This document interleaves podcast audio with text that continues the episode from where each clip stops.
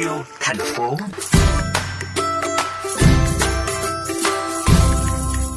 Kính thưa quý vị, dân gian ta có câu sống lâu như cù rùa. Thế nhưng liệu loài rùa còn có cơ hội sống lâu trong thời đại ngày nay khi chúng đang phải đối mặt với nguy cơ tuyệt chủng do bị săn bắt, nuôi nhốt, buôn bán trái phép hay chịu tác động từ rác thải nhựa?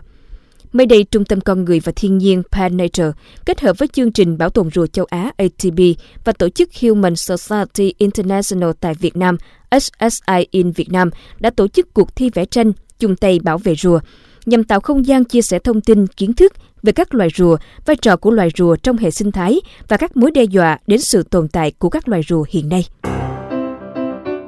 Khắp ba miền Bắc Trung Nam, đủ mọi lứa tuổi, có cả thí sinh khuyết tật và những em nhỏ.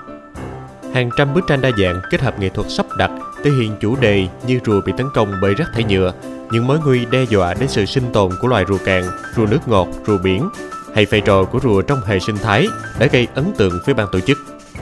Chị Nguyễn Thị Thúy Hằng, trưởng phòng truyền thông Trung tâm Con người và Thiên nhiên, chia sẻ thông điệp ý nghĩa của cuộc thi. Có thể các bạn cũng đã biết rằng là một trong những nguồn gốc của virus gây ra đại dịch cô vít mười chín được cho là từ động vật hoang dã. Theo Tổ chức Y tế Thế giới thì có hơn bảy mươi phần trăm bệnh truyền nhiễm nguy hiểm mới nổi ở người là có nguồn gốc từ động vật,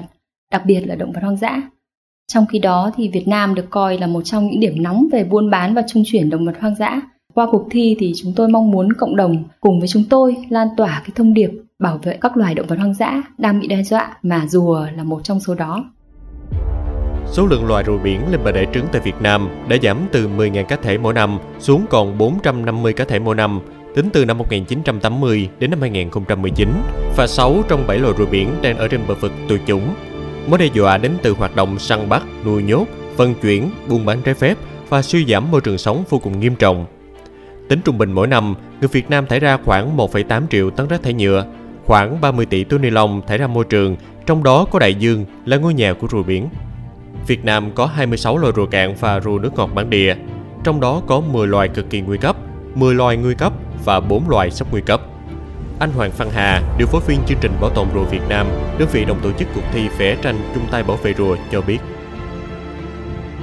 À, từ những năm một nghìn chín trăm tám mươi và thế kỷ trước thì có một cái cuộc khủng hoảng được gọi là cuộc khủng hoảng rùa châu Á đã diễn ra với hàng nghìn tấn rùa bị buôn bán trái phép ở các quốc gia như Việt Nam, Lào, Myanmar và các quốc gia lân cận với Trung Quốc. Nhưng mặc dù cái tình trạng à, săn bắt và buôn bán trái phép đã giảm hơn rất là nhiều, tuy nhiên thì nó vẫn diễn ra tương đối phổ biến và ngày càng tinh vi. Mặc dù là chúng ta có tới hai mươi ba trong tổng số hai mươi sáu loài rùa cạn, rùa nước ngọt của Việt Nam được pháp luật bảo vệ. Tuy nhiên thì các nhà bảo tồn hiện tại cho rằng là cái quần thể rùa hoang dã của chúng ta, rùa cạn, rùa nước ngọt thì hiện tại là đã bị cạn kiệt. Và theo à, danh mục đỏ của thế giới năm hai nghìn không trăm hai mươi mốt thì hai mươi tư trên hai mươi sáu loài rùa cạn, rùa nước ngọt của Việt Nam hiện đang đối mặt với nguy cơ tuyệt chủng trong tương lai gần.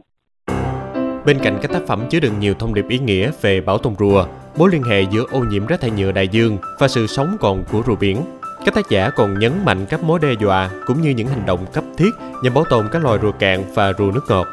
Chị Nguyễn Thị Mai, quản lý chương trình động vật hoang dã, tổ chức H S I tại Việt Nam cho rằng, thông qua cuộc thi, ban tổ chức mong muốn góp một phần tiếng nói của mình để nâng cao nhận thức của cộng đồng. Cách mà